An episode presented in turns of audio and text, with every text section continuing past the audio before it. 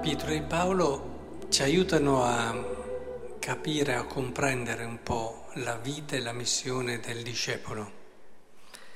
In particolare la parola di oggi ci fa entrare in quelli che sono momenti decisivi, essenziali della loro vita, che ci permettono di avere come uno spaccato dell'esistenza del discepolo di Gesù Cristo. Da una parte abbiamo un tratto importantissimo che non sempre viene sottolineato, cioè si sottolinea che sì, ha dato la vita per il Signore, eccetera, però qui nella prima lettura, tratta dal capitolo 12 degli Atti, eh, si vede invece un Dio che è vicino, un Dio che si fa prossimo accanto al suo discepolo e lo solleva da una situazione difficile.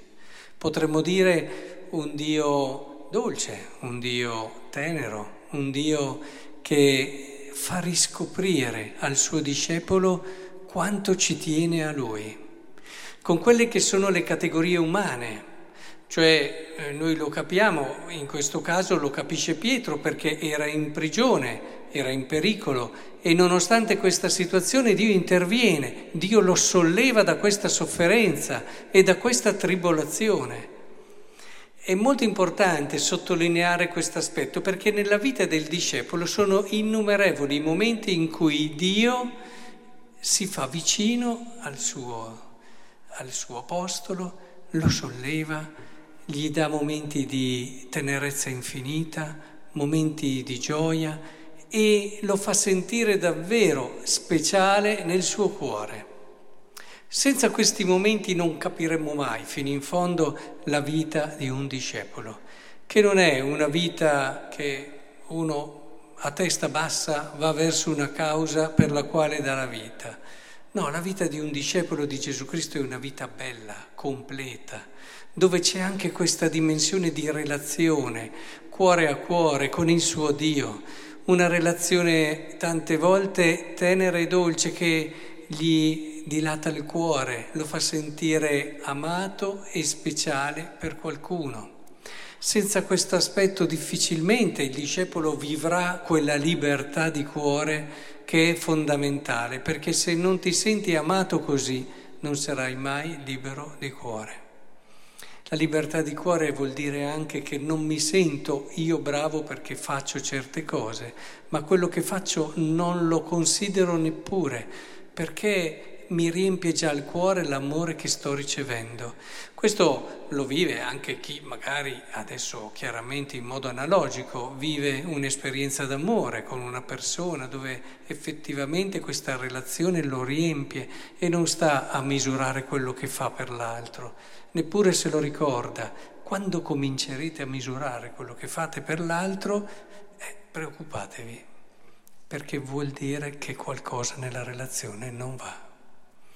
Poi dopo ci sono quelli bravissimi a fare i calcoli e gli equilibri, l'altro ti dà questo, io devo dare questo, perché tutto questo si mantiene in equilibrio. Ma non è così che una relazione d'amore è sana. Bene, il Signore lo sa e vuole che il suo discepolo senta fino in fondo quanto gli è caro e sa che questa sarà la forza che lo spingerà ad andare sempre oltre la misura anche delle sue forze umane per dare tutto se stesso per chi lo ha amato in questo modo. E in questo percorso l'Apostolo, questo l'abbiamo visto sia nella prima lettura, e, ma anche nella seconda e soprattutto nel Vangelo, che cosa fa? Capisce chi è. Cioè il cammino del discepolo di Gesù Cristo non è altro che il cammino di chi entra sempre di più nel mistero grande della sua vita. E questa relazione col Signore gli fa capire sempre di più chi è. Noi a volte facciamo riflessioni a livello anche filosofico, psicologia è un po' più debole su questo versante, però cercando di dare una un'identità a quest'uomo, no? un nome, cercare di capire chi è, ma ci rendiamo conto che la vera identità la scopriamo nel momento in cui ci relazioniamo con colui che da sempre ci ha amato. E allora lì scopriamo giorno dopo giorno chi siamo per lui e chi siamo quindi veramente. Ti senti chiamato a una missione, scopri sempre di più la tua missione, la scopri all'interno di questa relazione d'amore. E questo rende la missione non un dovere, tantomeno un lavoro, ma rende questa missione la tua vita. Sai che al di fuori di questa missione ti perderesti, non ritroveresti te stesso, non capiresti più chi sei. Ed è per questo allora che sentiamo anche Paolo che ci dice, figlio mio, io sto già per essere versato in offerte, è giunto il momento che io lasci questa vita. Ho combattuto la buona battaglia, ho terminato la corsa, ho conservato la fede. È la tua vita e questa vita, tanto più che in tanti altri passi Paolo dice io non riesco a vedermi se non in Lui e nella mia missione. Guai a me se non annunciassi il Vangelo, ma non perché ha questo senso di dovere, guai a me perché è la mia vita. Sarei fuori da me stesso non annunciare il Vangelo.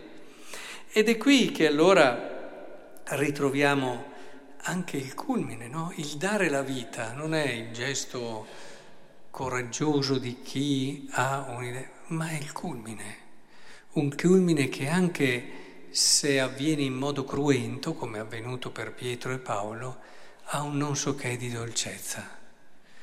E credo che sia molto importante ogni tanto quando abbiamo dei testimoni, degli apostoli, dei discepoli così importanti, le due colonne su cui si fonda la nostra fede, la nostra speranza ritornare spesso su quello che è alla base di un'esperienza di fede, di chi ha scelto di seguire il Signore.